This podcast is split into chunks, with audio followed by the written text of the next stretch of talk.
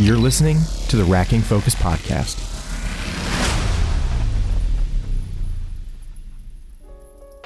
Hey, welcome back to the Racking Focus Podcast. I'm Josiah Blizzard. And I'm John Doyle, and uh, today uh, we're going to be reviewing. Uh, when, once we get there, every, oh wait, everything, everywhere, all at once. Yeah. Am I right? Everything, everywhere, all at all once. at once. Um, but before we get there, we have other work to do. How do we start this show? Well, you know, we just talk about what we've been watching, really, in our segment that we like to call, for now, the Weekly Watch. well, that we're calling. I don't know if we like to call it that. Did I say we like to call it that? We did say well, we I like definitely didn't mean that. I definitely didn't. Somewhere in another universe, I'm not saying that. right, and, and and soon we will be discovering what that means. Uh, so let's start. What what uh, the first thing I want to say is that um, uh, we've been away for a couple of weeks. Yeah, it's been a Um, little bit. and so I'm anxious to sort of have the conversation and hear what you've been watching. So Yeah. what have you been checking out? Well, I've been taking a break from films. I haven't really watched a whole lot of uh, of films in the last few weeks. Um, I've been stuck playing this new game called Elden Ring, and that has sucked up a lot of my time trying to defeat some bosses, and it's really difficult. If any of you play Elden Ring, you'll know what I mean. Um, other than that, though, I've been I've really just been watching some some TV, and uh, I finished Euphoria season two, loved it. The again visual storytelling and what what uh, Sam Levinson is doing in that show is unbelievable. It's so good. Um, and I actually started watching Killing Eve Okay. in the last week or so. So I'm in the middle of season one, and that show is so good that I can't believe it's actually on AMC. And I wish it was on another network because I don't trust AMC with anything. Yeah, I, I understand what you're saying. Yeah. we, we've been in a huge hiatus between after season two, so it'll be interesting to see if there is a season three. Of Killing Eve, Yeah. there's four seasons. Yeah. Okay. Uh, There's four. I because I've this is my second watch through of season one, and I didn't realize they made three other seasons. I think I've watched all of it, so maybe I Huh. just thought it was just two. I don't know. I don't have any It's idea. It's very good, and I have to say, I, I didn't realize that Phoebe Waller Bridge was behind some of the episodes in this show, but the the episodes that she's writing specifically stand out far and above the other Okay. episodes, Right. and which is great because she's a female writer, and the show tends to, at least where I'm at right now, is very much about gender and women and power and like all of those things. Yeah, absolutely. And uh, you can feel that in her work and in her writing. Yeah. Um, it's great. Highly recommend. Um, other than that, the only other film I've watched really in the last like week or two is uh, a new movie called Turning Red on uh, Disney Pixar, and um, I thought it was thought it was cute. It's a fun movie. I mean, it's not Pixar Disney Pixar's best. It's definitely not their worst, um, but it was good. I mean, it introduces you know new cultures and customs to kids. Has a great uh, message around um, you know just this ethics and who you are and just uh, family dynamics and relationships and it's um, I like that I like that Disney and uh, Pixar kind of moving away from this um, villain antagonist of it being like this supernatural thing or this um, evil queen or some you know what I mean Mhm. and Yeah. it's moving more towards like the villain in this movie is both the mom and your inner personal struggle Okay. and it's like such a good thing for kids to to be able to understand and grasp so not necessarily that your mom's your villain but that your mom is not your villain and that you can't make her your villain But you can see her that way. but you can see her that way. You're allowed to see her that way, but there is a resolve that needs to happen. So that's what I've been watching. It hasn't been a whole lot because I again I am stuck um, in the lands in between as a tarnished being um, massacred by giant spider people with multiple limbs. Yeah. what have you been watching? uh, so I'm gonna uh, just touch on a, a couple things that um, I finished watching. All of Us Are Dead. The Oh yeah, uh, zombie. Series. your review of that looked really good on Letterboxd. I gotta say that the last episodes landed so well. Hmm.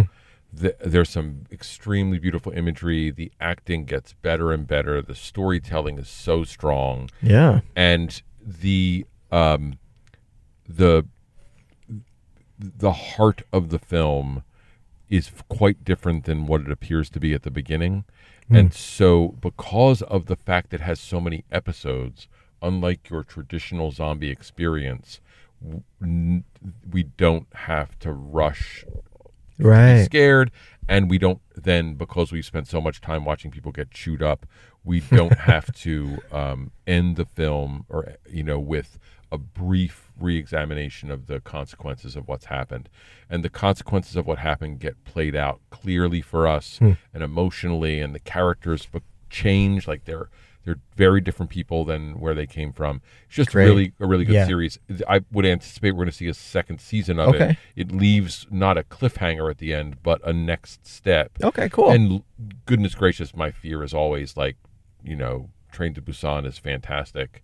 And Right. You just can't make a Why sequel. make a and second then They do. You Yeah, know? yeah. And so, so I have some concern there, but So boy, it's Good. do you feel like the film like it, or the the series is like from what was it 12 episodes like Yeah. from start to finish it's like one cohesive story that I- it's telling I do, and I also would say, I mean, but I don't think it's necessarily what would amount to a ten-hour or twelve-hour Okay. film. Like, I don't, I don't know if that's what I would say. sure But it is completely cohesive, and it does not feel co- as episodic as it could. okay And the other thing that it does is it just doesn't use many of the standard tropes, Hmm. even though we have a tremendous number of of deaths of, that do the things that deaths in zombie films do to us about loss and pain Right. and grief.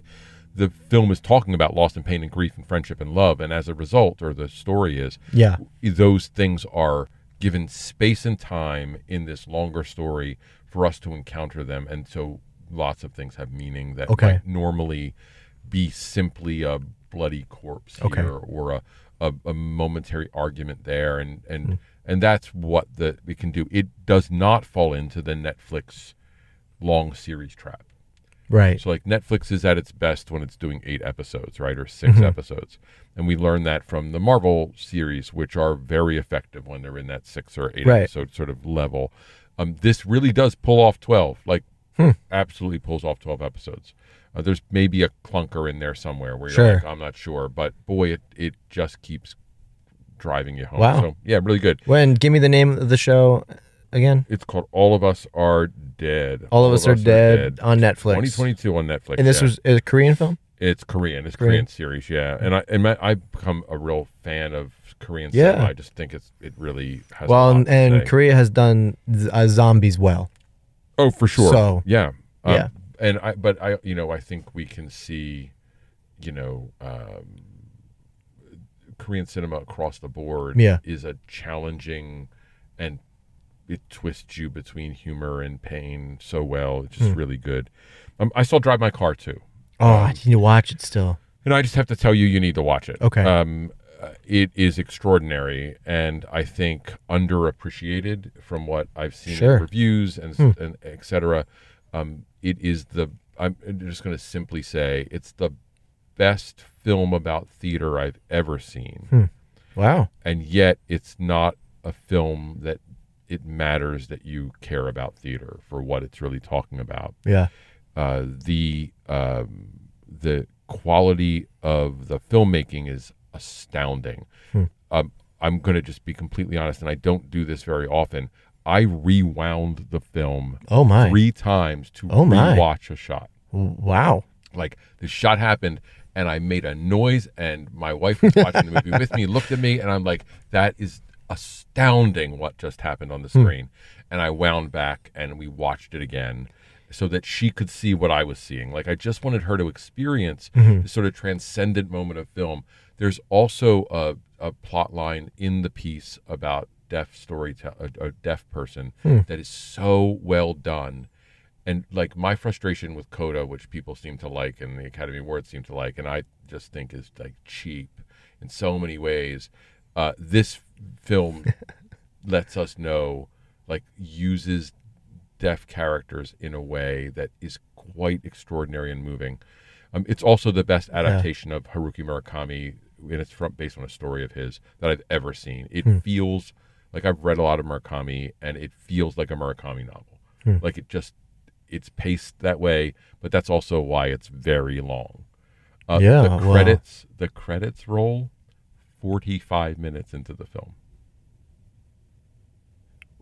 Oh there's an wow opening. there's oh some opening oh screens, oh like the title sequence credits and then the and then sorry and i thought the- you meant the end credits roll the 45 minutes The characters the characters um like the actors and their characters roll 45 minutes. in. Holy cow. Okay, so, so, that like, give or take 45 minutes minutes. is just like an intro. It's oh, I said this is the longest cold open I've ever seen. uh, and and Oh. I'm going to be honest with you like I've watched Star Trek Discovery and sometimes their cold opens are really long. Sure. Anyway, it's great, really well worth doing. It is an evening's commitment.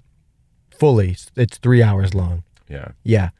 Um, Fully. I mean, you have to expect Japanese cinema to an extent that it is going to be a slow burn, yeah.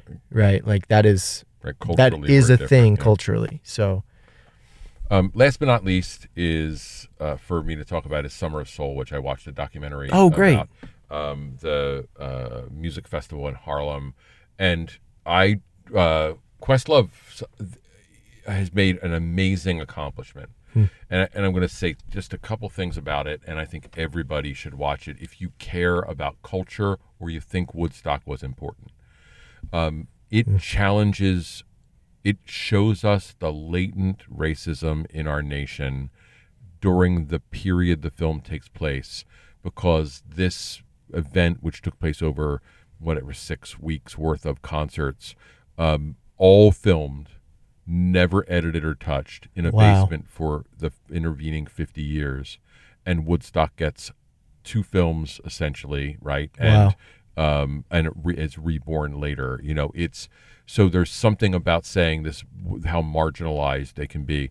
The film is such a testament to, and this is just I mean I'm giving into the who I am, a testament to what we could have been if we embraced what the latter half of the 60s cultural movement wanted us to embrace. And it is, I know that for Questlove, in some ways, and he talked about this at the Academy Awards, certainly is like it's this picture of hope, right? Like mm-hmm. this thing we could be. And for me, all I felt as I watched the film, for all the joy and all of the, you know, musicians I recognized who mattered to me when I was younger or, and, and now, was how far we've backslid from hmm. what this, the opportunity that was available to us right. at this time um, uh, and uh, and the but I so that's my sort of idea behind it. Sure.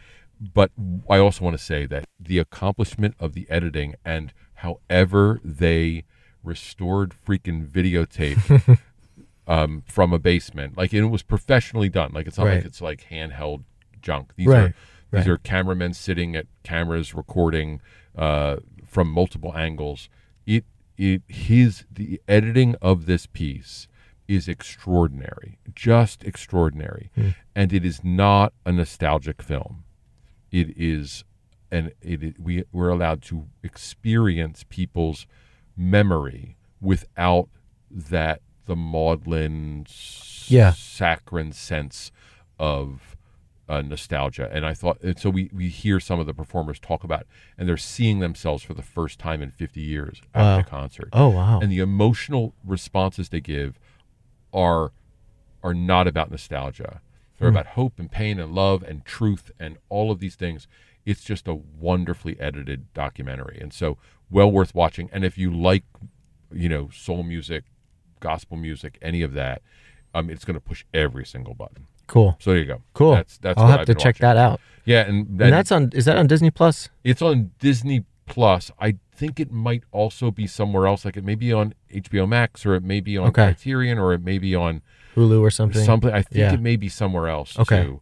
Um, I found it on Disney Plus because I've been rewatching Daredevil too. uh, Okay. just to Yeah. see how hard it is and compare with Um what I cannot wait for I when we did get home. I did watch the first episode of Moon Oh, Knight you today. suck. I'm sorry. I did I had to I did watch it. It is- You are going to like it. Look, it's ten thirty, and I have to go home and watch it and get up for work tomorrow.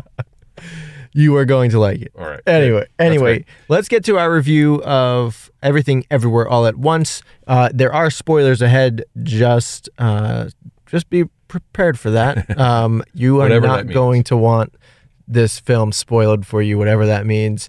Um, so yeah, go see it. Maybe wait to see it and then come back to this episode. It's yeah, yeah, Yeah, good. great. All right. In the multiverse, you can live up to your ultimate potential. What's happening? You discovered a way to temporarily link your consciousness to another version of yourself. Accessing all of the memories and skills. It's called verse jumping.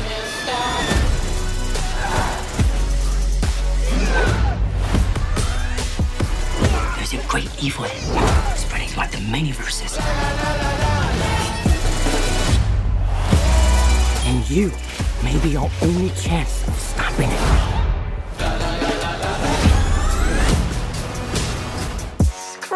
You're starting to get it.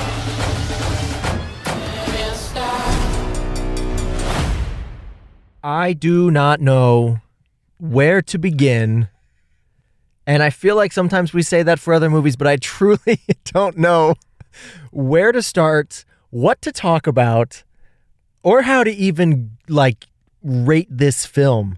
like I don't know how to, I don't know how to even begin going about doing that.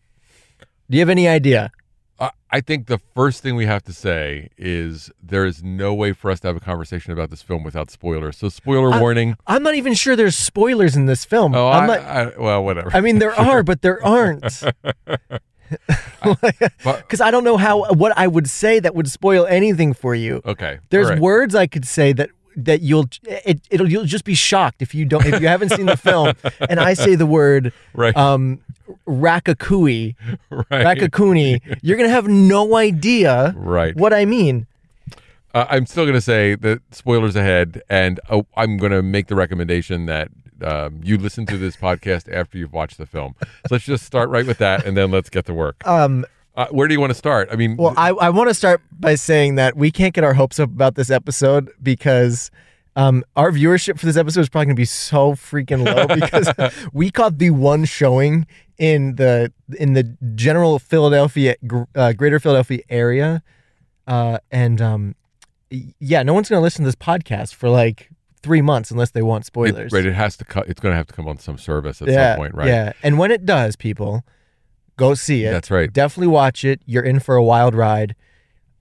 Go in with zero expectations. And that's why the spoiler thing matters because really Yeah. the the magic of this is its, It's- inventiveness, it, I don't know what I just watched. right? I got I've you. watched everything, right. everywhere, all at once. That's exactly That's right. it. Was it was a wild ride? I do want to say on the way out, we did pass a sign that said "coming soon" for this film, and Really? I thought it, yeah, and I Oh. thought that was particularly appropriate to the film itself. That as we're leaving, we see a sign for "coming soon," and we've left this single showing It in is the region. true. It is true. There's something Yeah. righteous about that. Yeah. Um, I'm glad we got to see this in IMAX. I, I am too, even though it's not shot on IMAX. I'm really glad no, to see there it. were some sections of it that f- were framed for IMAX, or I- I, I guess uh, I don't know if they like recompose them in editing, Yeah, but uh, I it worked at IMAX. It I- it was great. Mhm. Yeah, I really enjoyed it. So, where do you want to start? Because I, don't really know. I- I, I- really don't. I think that that's the problem of the film is, and, and when I say the problem of the film is the problem of having a conversation about the film. Yeah. is there is such so much to talk about and you don't want to talk about it all so maybe why don't we start by doing the thing we do in the middle and just talk about what it looked like and what it sounded like uh, let's just talk about like cinematography and, Okay, and great. that work at the start There's an astounding amount of shots that they did in this for this film. Like I don't know how you even go about like the the overwhelm that I would feel by having to shoot this movie. The amount of different shots It- that exist overwhelms the hell out of me. It's it's that idea of when you looked at this script the the idea that you think you could make it on film It, is is it this couldn't have been made.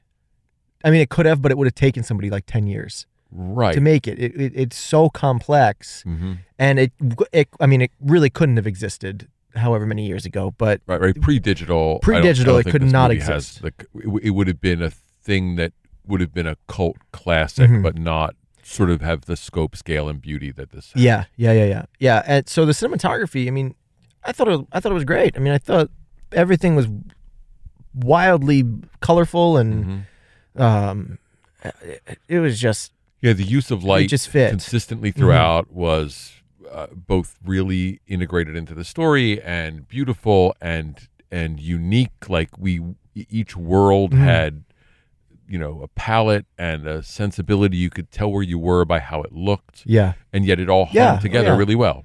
Yeah, no, I agreed. There, everything just from the cinematography, it just worked. It fit the piece. It wasn't trying to do anything for any specific reason other than what fit, what was to to fit the film, right? What, to make the film stronger. It made the film stronger in every area. Uh, the lighting was wild, and it's kind of in that um, in that RGB like Mm-hmm. right. trendiness that's happening right now. But it wasn't because it's trendy. It's because of you know these all these colors of the multiverse Right. like everything is motivated as well and you know it's not just trendy light or trendy composition or anything like that Well, I think that's the other thing you're calling out about the film as a whole is everything feels motivated yeah and everything is planted. yeah There's nothing Yeah, in uh, this yeah. film that isn't planted somewhere Right. or which is also insane to say through. Exactly. It is absolutely insane to say. insane It, yeah. i don't uh, uh, i i'm compl- i'm kind of shocked at the film because i just i which i think is i think maybe the maybe the point at the same time um because i mean talking about this nothing nothing really matters like yeah. I just you you watch the film and I don't know how to judge this entire film. I don't know how to grade this entire film because it's just so it I don't remember half of it because I've just been thrown so many visuals in my face. But what I'm left with is a feeling Yeah. and I'm left with um, a message. hmm And I think at the end of the day, that's that's the most important thing, and that's what filmmaking does. Is is you might be left with some visuals sometimes, right? I can I can you know think back to when we saw the Batman a couple weeks ago, and I can say, oh, there's some visuals that stick with me. Mm-hmm. There's definitely going to be some visuals from this film that stick with me, Indeed. but I can't remember the I can't remember the entire story. I can't remember. Uh, everything from this film the same way I remember like the Batman, right? Correct. but I rem- I I I feel like I've been given a lesson for my life based on what the Daniels were trying to to get across, and I think they were successful in that message. Yeah, I think so. I- I think one of the things that the film does is it doesn't. I mean, because of its level of inventiveness, like the originality of so much of what's happening, Mm-hmm. and the, I mean, to some extent, violation of like traditional, Yeah, you know, th- five act structure or three act structure, whatever you know we're looking at. It, it I mean, it, ju- it there's three acts, right? But Uh-huh. whatever, you know, that- uh-huh. because we we just simply start shifting out yeah, and this idea of these these echoing scenes that relate to each other layered on top of each other you know breathing in uh cinema i mean a24 is the company for this because this is a is deeply connected to the potency of cinema in its history Right. and yet wildly contemporary right it's that thing that we see in a lot of a24 films where you can feel the echo of its reach back to all these great films Mm-hmm. and yet what we're seeing on the screen is completely new it's like Yes, completely yeah. the, and completely within the director's vision. Right? There's Oh. they- they- this is a filmmaker's film. They are they are making the film they want to make, and you've if you've listened to the podcast long enough, you've heard us mention that time. You've heard us mention that time and time again, where we want to watch films that are that are made by filmmakers, not not made by filmmakers and then adjusted and cut and and uh, mutilated by the studio or, or the executives. right or some committee or the audience in the Mm-hmm. Right, end. right. This is this is this is a film that the Daniels they wanted to make. They ended up making. It's their vision. I can't. I don't know where a studio a studio wouldn't let you make this. This wouldn't get made under Warner Brothers. Mhm. This is. I well, mean, the brakes would have been put on a hundred times. Oh my throughout the film. gosh! Well, it wouldn't have been. It wouldn't have been this film. It would have been a Right. different multiverse film, right? It would have right, been something because it would have been different. Mm-hmm. about the multiverse instead of about the individual lives that Right. we are tracking with. right. And, and Yeah, you know, th- yeah. Mm-hmm. I mean, the intimacy of the story is what I find really interesting. The circle of our main characters and the world that we're in is extremely small, considering the scope Mm-hmm. Right. of the multiverse that we encounter and the personalities we encounter. In reference to that, that you know, we we sit with with you know our main character with Evelyn, Yeah. and yet. The, and, and her family, right? And this very small family circle Right. and yet there's a thousand people on screen essentially during the what uh, hour and twenty, hour and thirty minutes. Yeah. whatever.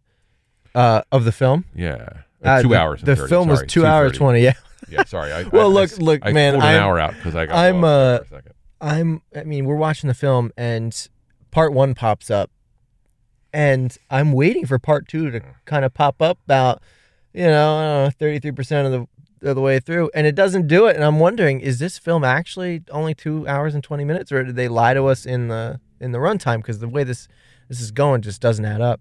Um, and it's it is. I mean, it's it comes o- uh, over halfway. Part Mhm. two comes over halfway throughout this film, and they just threw out an act structure. Like they just threw it out. Like yeah, they just- just they just do whatever they want. And the editing in this film is so strong. hmm The amount of at- attention to detail that they must have put in to pre-production to be able to know when certain cuts are happening and what people need to be wearing and what the makeup needs to look like and oh my gosh like Well- th- that that sort of thing yeah that attention to detail is just it's it's more than i've seen in in so many films hmm uh Right, even films that are ultimately really focused in detail. Yeah. This movie rides upon oh my gosh the detail and the detail of you know shot framing and all that and certainly in It's a digital world you can adjust and Sure. clean up and Mhm. whatever those things may be but the other thing that the the script does really well is give us some very specific locations so Yeah. we stay in we the the film takes place in actually very few locations yeah you, you know what I mean? Even though there are many, many locations, the the bulk of the film is in the IRS building. You know, it's in a laundromat. It's Yeah. in the a theater or Right. outside. I mean, that I'm just Right. gonna pause and say, the homage to "In the Mood for Love," um, in Yeah. the kung fu uh-huh uh, Oh, man, world yeah. was palpable. Like it, it, it was very, very strong. But Yep. you know that um, that those worlds, this, those scenes were able were in those locations, and then the interweaving and intercutting, as you're suggesting from the editing standpoint, is what builds that story out. yeah Um, and I I mean, it's fascinating watching the interweaving of dialogue that on the page. I mean, I, I can imagine some of these pages. I don't know. I don't. I I am completely flabbergasted at this film and that it actually was made. Like, I just don't. I just don't. I don't. I just don't understand how how you even make something like this. Like, it's just so big. Let alone pitch it to somebody. Right. Like well, they had to pitch this film, yeah. It, right. And then they had to get actors on board with doing the things that are in this movie. You have to have complete for an actor. I feel like you have to have complete trust in the directors to be able to to do what we what we watched in this film. You do, you do, and you have to believe that you can do some of the things they do with sincerity. Mhm, I mean, yeah. and and what I found really wonderful is that you you move from laughter to pathos Yeah. in a, in a turn, Oh right? God. Because Yeah. there's so much, there's so many funny visual images, Yeah. and there's so much referential work that like we laugh at because of our understanding of film or our experience in the world, whatever it may be. Mhm. And yet at the same time, within a beat or within the turn of a face, there's pathos, there's there's Yeah. there's sadness, there's pain, there's love, whatever else is there, and it, it and none of that feels uh, cheap because we're pivoting so quickly Right. From emotional state to emotional state. Um, the Yeah. resonance of it really works. Like we are going through Look. everything. Like we're doing that yeah. journey. Look, e- there's even a moment in the film where we're just reading text, exactly. and that text carries so much weight, and you can feel emotion just by the just by the writing, uh, and and the words that you're seeing on screen. Um, I, I don't know. the Last time I saw a film uh, that Yeah. that just had text on the screen and allowed the viewers to kind of uh, fill in the blanks of, of the emotion that right these because there's, characters are there's saying. nothing on that screen. There's no that's giving sound, us the emotion. nothing. We're watching two rocks Right. Right. Just have a have dialog with Mhm. each other through text. And it's one thing when you're seeing like a text come through and you're able to see emotion Right. or reaction, but when it's just text hitting the screen, you you had to have given the audience so much time with your characters before that moment that like I feel like I knew Evelyn. I felt like I knew Joy, and I was able to fill in based on the text that was written the emotion that they were feeling Right. And respond to it. and respond to it. And it's both hilarious and heartfelt. Mhm. And it works. Like I, I don't know why it works. I don't know how it works. It just works. I mean, I, I think your point about editing, and I think I think that's really strong. I think the visuals and the the power of where Yeah. our technology is now makes that experience possible. And then, I mean, we have to bow to the quality of the acting.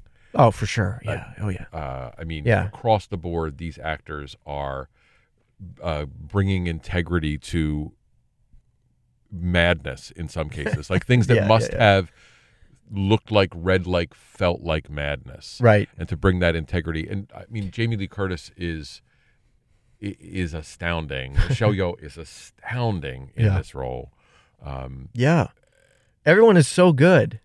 Everybody across the board I mean, everyone is is so because because you read. Imagine you read the page and you can't even visualize what the Daniels are are trying to do. I mean, you I, I bet you have an idea, but what is in their head is just so much more insane yeah, than what to- you're picturing. and to describe the transitions, like the Right. wh- whether those transitions are the early transitions when you know w- the first few crossovers from the other um, Mm-hmm. multiverses or from the alphaverse to the point later in the film where literally the universes are blending right on the screen in front of us Yeah. you know th- there's no way for you on the page to explain that in a way that a person can Yeah. fully see because you have to see it Right. yeah, I heard Quentin Tarantino say in some Instagram post I scrolled past, you know, that when he read a script, he was able to see it, right? Right. And I think that that's powerful thing about saying great script writing. Mm-hmm. And I think you could probably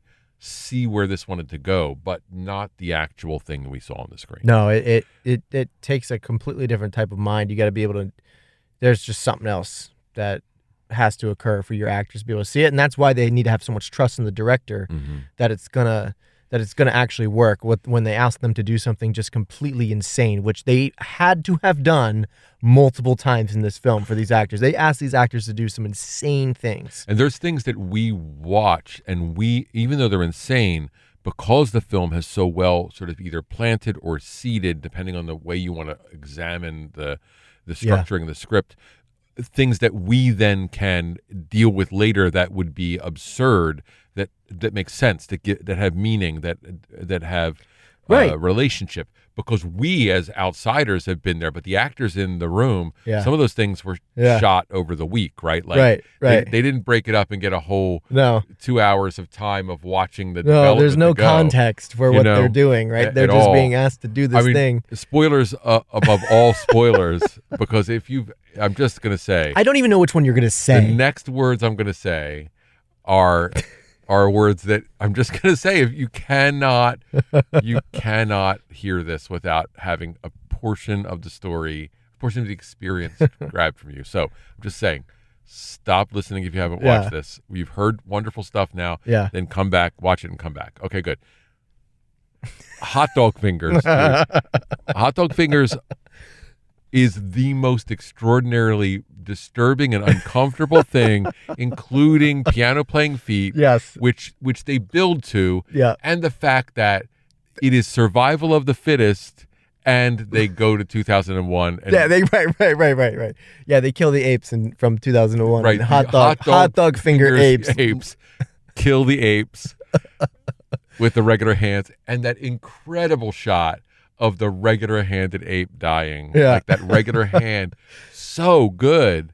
Oh God, um, like yeah, it's just amazing. It's and the bizarre like what Oh mustard gosh. ejaculation or whatever. there's look, there was ketchup as well. I don't know. That And was so I- vile. you hate ketchup, so I was like, you're you're probably beyond grossed out. Oh, I and can't even. and, I, uh, it- I hate mustard. there's a So there's a math to that that I wanted to examine, and yet I don't need to, right? But no, but yeah, it became, it, it went from ridiculous to real intimacy, yeah. right? Like Yeah. by the end of the film, you're like, oh, okay, that that's something special, I guess. Oh God, it's just something. It's just so crazy. Um, I talked about this in the um, the weekly watch segment, but uh, so so the last two films I've watched has, have been this Everything Everywhere All at Once, and uh, Turning Red. I watched Turning Red a few Okay. nights ago. Right. And uh, funny enough, both of them deal with this um, mother daughter relationship, um, specifically a Chinese mother and daughter relationship, and the approval of your parents and the acceptance of yourself and your daughter. Mm-hmm. And I just think it's I don't know what the coinc- why there's such a coincidence there for me watching both of these films back to back. Uh, but these films could not be more similar and more opposite in so many ways. The absurdity of a kid being able to turn into a red panda in Turning Red and all of the craziness that comes with that. I mean, you're able to I don't I don't know, like it's it there's these stories you can connect with uh, sorry, let me re- restart this. What I'm trying to say is that just because the story is absurd or it's crazy or it's just completely mind-boggling insane um, whether it's through a, a disney pixar film or through something like this an independent film released on a with a24 there is still so much that we can learn from other people from other cultures from Yeah. uh, from f- filmmakers, from artists, from singers, from whatever. The, art is, has a way of bringing people together and healing uh, relationships and uh, struggles and and uh, even personal struggles, whatever you're going through. Like there is so many ways to um, kind of heal just through filmmaking and through absurdist stuff like this film. It felt like this film was talking to so many different types of struggles or people and it hit it made me feel multiple things about my own life Right. um, especially like okay i'm gonna be a father in like three months or four months like there's a side there but then there's also like there's me as a potential father there's me as a um, a husband there's me as my own dreams and aspirations that i have there's this this film talked to me in so many different ways which i completely did not expect that film to do Sure. you know Mhm. uh, so don't discredit like these absurdist films because you may get like 10 minutes into this film or 20 i guess i guess the craziness doesn't start until like what 30 minutes in or something like that Uh, yeah, to some extent. Sure. you get 45 minutes into this film and you're like what the hell am i watching well just give it the full two hours and 20 minutes and then just see how you feel at the end and reflect on it because this is a film where and you're really good at this you're really good at watching something and then just reflecting on it Right. and that's what we're doing now Yeah, we're just doing it in a live Mhm. commentary sort of situation but you do this for everything Mhm.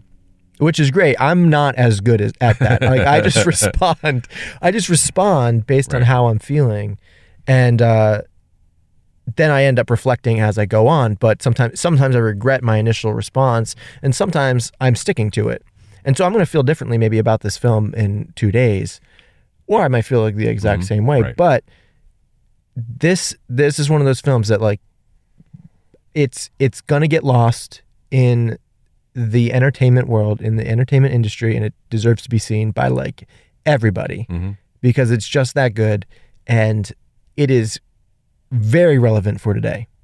Yeah, I think it speaks to our cultural place we are as humans right now. Like the film comes from this very Chinese sort of Yeah. perspective, but that perspective echoes out so clearly in because the the issues that our main characters are encountering, like the big issues, mm-hmm. are issues we are really dealing with, whether it's the questions of COVID or it's the questions of how small we are in what is a massive world, right?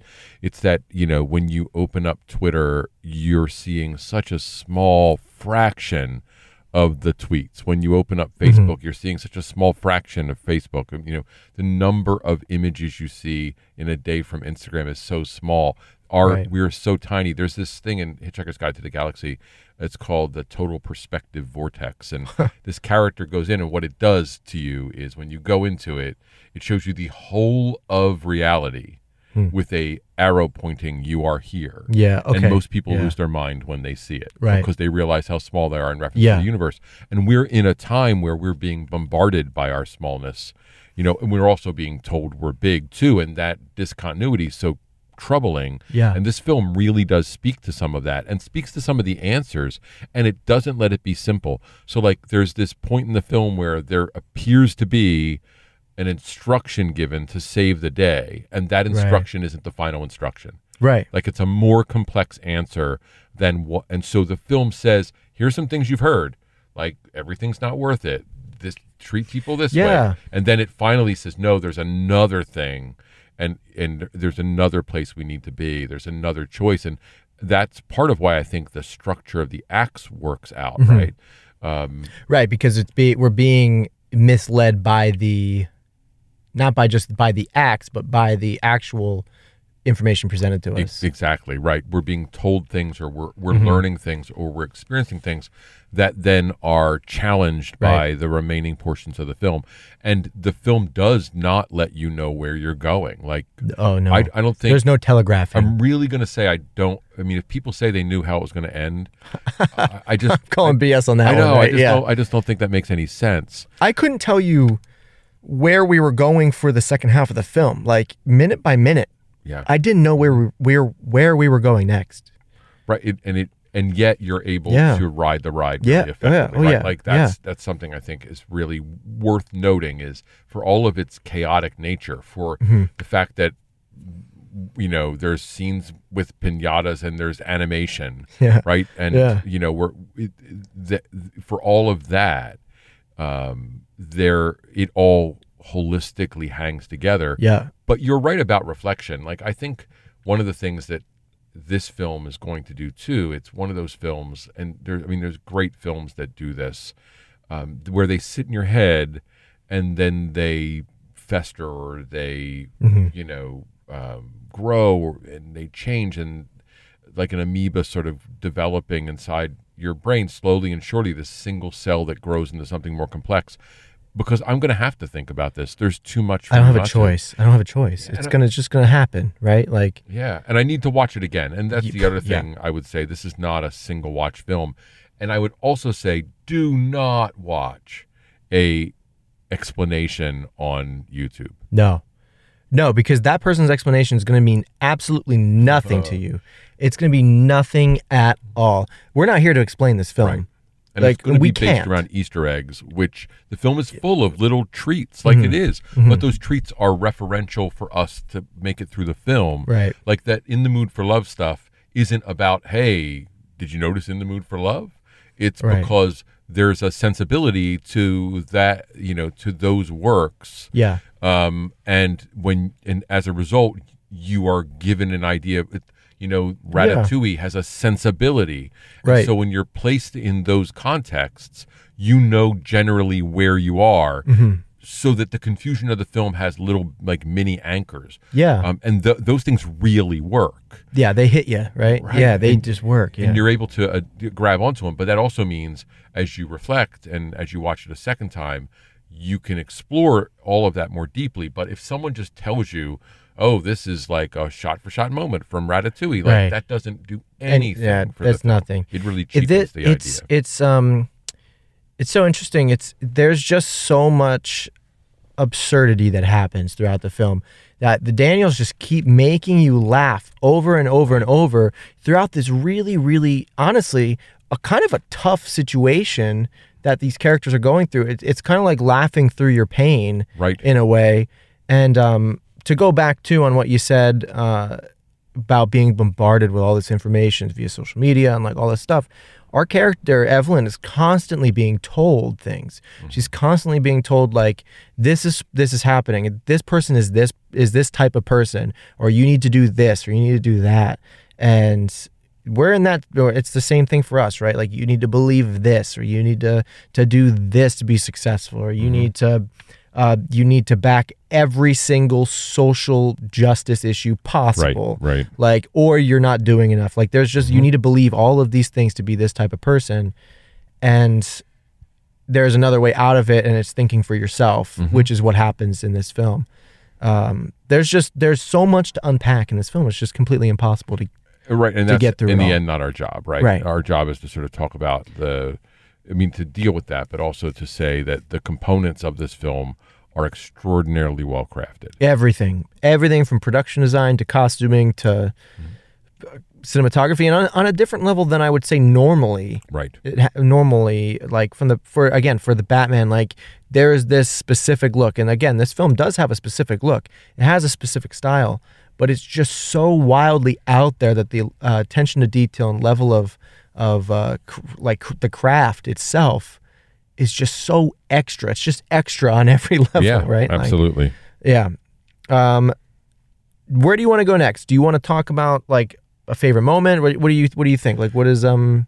yeah, I, I mean, Yeah, I don't. I don't really know where to go. Where to go after this? So Like, let's let's do this. Yeah. I think a favorite moment is a great idea to to sort of touch on, and uh, and then I think we're gonna sort of rate it as best we can do. yeah, and I think we good. we should leave it there. I mean, I think that's what. I Yeah, mean, there's I- no question about what we're talking about and our experience, and I think to some extent, as Racking Focus is supposed to do. This is a place where we may come back in six months, watching it in Yeah. another format and talk again. The only thing I wanted to talk about that we didn't Mm-hmm. Um, the camera work, which was wildly interesting. Yeah. Uh, there are m- moments where, and I believe it was done, you know, on location, but it could certainly have also been done digitally after the fact, where there's these super cool, like there's a tilt up or a pedestal up and then a fast pan left. Hmm. There's all of these shots where we have center focused activity we're paying attention to that are framed by characters who are doing the scene and we're watching material in the middle. There's these crazy push ins, the, the, the number Yeah, of oh, yeah, close ups yeah. Is Oh, yeah. unbelievable. There's so much interesting camera movement, and it's camera movement that it's it's in many cases it's it's like finding a way to make the whip pan a viable part of all of a film. There's Right. so much interesting work, and that for me is one of the reasons. One of the other things I just think you need to point out is that the skill of that is Yeah. quite extraordinary, and that's directorial vision, right? Like Oh, totally, That's a yeah. director, and that's a director knowing where he's gonna and how he's gonna cut later on too, right? Like all of this is just. There must have been some kind of crazy storyboard, shot for shot transition thing that happened. Like, Had to and you have to match cut. Like, there's so mm-hmm. many match cuts. There's so Right. many things that, like, again, it just goes back to that level of detail and attention that the Daniels put in. To it's just on another level. right with a layer of digital effects that It's- are yeah. all over the place and not at all invasive or No, disruptive and we saw this on the biggest screen possible. Like, Right. like nothing felt completely out of place. I was, ne- I was, and I was never like nauseous or like, and especially you. Did you ever feel nauseous? You no, get motion it's sick big. easy. Like it's, it's a it's a lot for me Yeah. to watch. Like it's so much for your eyes. But unlike Dune, this I was able to watch this without a tremendous amount of movement because. Okay. the camera work was so well crafted. Right. For its intimacy, where Dune, because of the scope, Dune, yeah. you have to cross the screen and keep watching what's Right. happening all over the place. I would place. say the biggest struggle of IMAX was watching was trying to read subtitles. yeah, that actually was that was a, that was a struggle. Was trying to read some subtitles while action or stuff was happening on screen.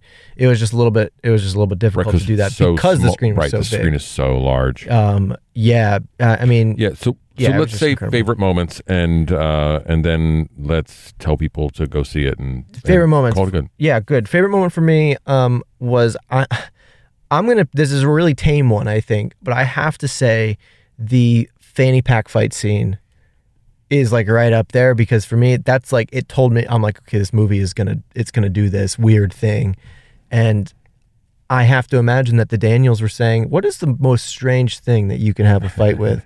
and um, it's got to be a fanny pack. So that that to me, I thought the fight choreography was great. I thought the um, the humor in that was great. It harkened back to this Jackie Chan style. Uh, it's what it's. I mean, it's why I love watching Jackie Chan. Uh, it, it's inventive. It's fun. It's uh, it tells a story at the same time. Like all of these things, it just and it worked right. Like uh, I could have. I, I want to see him fight with a fanny pack more. No, right, You know, exactly. Well, and he- we get that. Mm-hmm. plenty of it too, right? We're not cheated out of that Right, at all. It's right. like not short.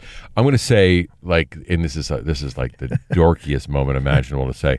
Um, it's Jamie Lee Curtis making the donut originally in the first moment we are in the tax business, and she draws the donut on the karaoke Oh my god! and she draws the donut and we open the film. Why did I not even pick up on that? Yeah, it's so like the donut thing echoed back, and she draw, and I didn't know it was the donut till later, right? Like I don't know, it's bagel. Bagel. Sorry, bagel. I keep saying donut, bagel. That's donut's your Um, go-to. the donut's uh, my go-to, yeah. right? As opposed to bagel. Morning morning breakfast but, treat. But so like it, it's that bagel and the the idea of the everything bagel is already really entertaining. Like it's clever, but that shot when she circles that in in black and she does it more than once, and Hmm. we see it, we don't know what that is.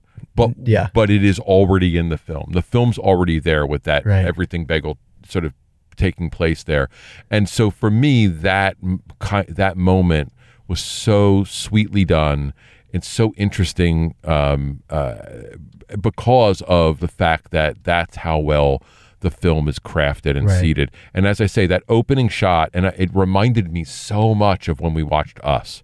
That opening shot with them doing karaoke Mm. inside the sort of mirror space or the window space, whatever that was. That sort of what looks like like we're going through that sort of it, circle it, in it the was center. like a makeup mirror that was on Yeah, a desk, right? Right. And we Yeah. sort of heading into that and we slowly do this sort of push into Yeah. that mirror and then it snaps and we're in a different place. It felt so much like we were learning a lot about who we were dealing with Mm-hmm. and who our characters were and where we were in what was an absolutely beautiful, very slow Yeah. camera movement, Yeah. thoughtfully done. And so that there that's what I would say. yeah, the visual storytelling is is just next level in this film too. Yeah, Yeah, it's, absolutely. it's great on all on all levels. Um, how would you rate this?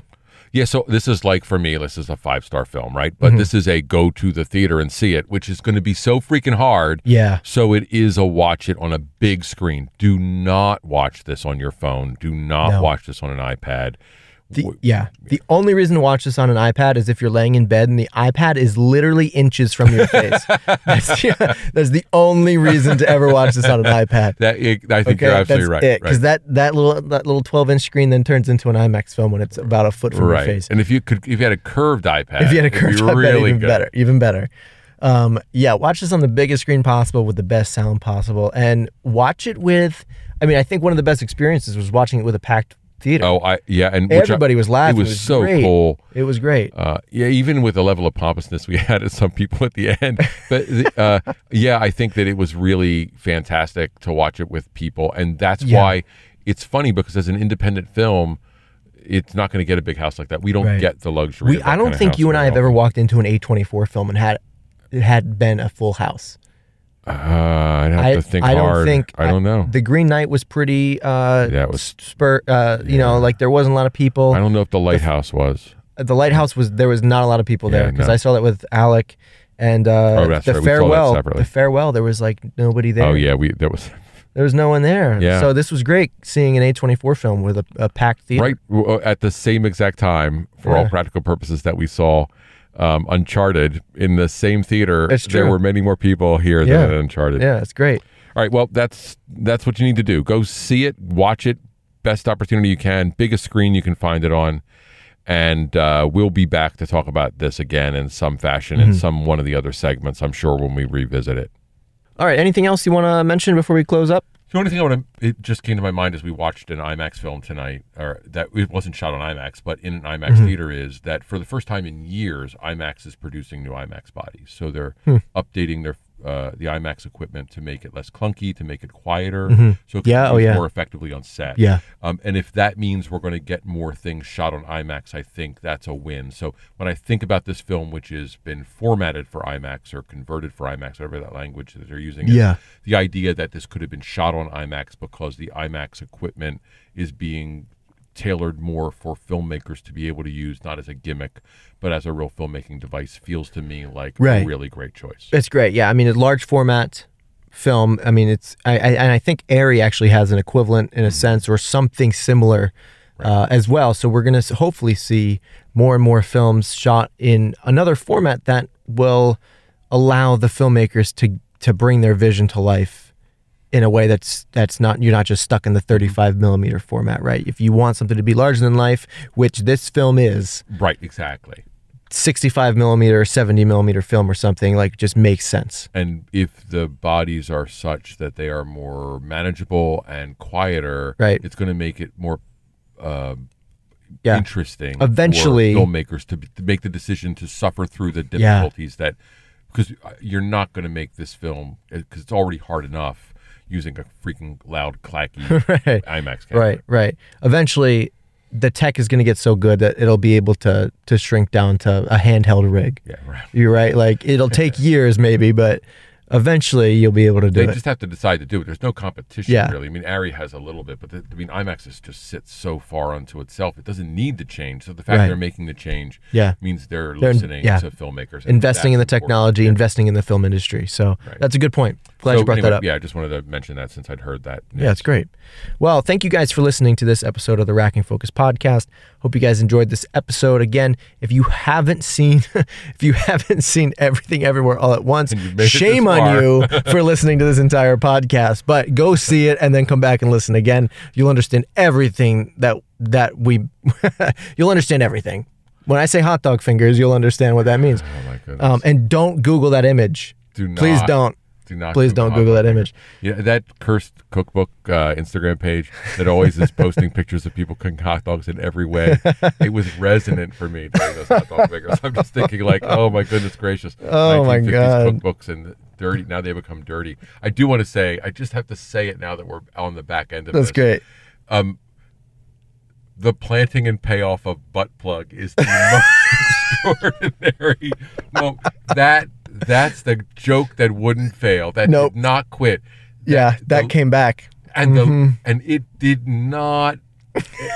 I It didn't stop once it happened either. It kept going. There was so and It stayed in you. the level of yes, it did. It stayed- the it stayed level right- of, right there. the level of integrity of a filmmaker to sit and let that happen, right? Like it was in, and and to make the choice, like the incredible choice to to do the digitization, right? Which is like is the right. It's the right choice. Yep. Fully. But uh, that moment when he leaps is it's like out of a it's like out of a comic book spread, right? Like it, it gave me um similar feelings to um Scott Pilgrim versus the World sort of it's just less stylistic, right? Like oh my gosh, what a thing we witnessed tonight. yeah. I did. I couldn't let us go without No, that. you have to mention the butt plug. But yeah. and the fact that we we get to laugh at it before we think it's ever going to be used, Right, right? right. Like it is. it was funny on its own Right. without this stuff later on. exactly in, in every way. Like the fact that that's the IRS award is Right. hilarious. Right. let alone the fact that we see it and then it becomes a crucial drum like driving component in the plot. Just amazing. This this is truly a cult classic film that is going to be around. You're gonna hear people talk about it. You're gonna you're gonna see this thing come back in theaters in the same way that Rocky Horror Picture Show, and people are gonna come dressed as their favorite Evelyn. Right, like that's what's gonna happen. That's a great. That's a great idea. That's pretty interesting. I think that's good, right? Like Yeah, I, I would love to that's see that.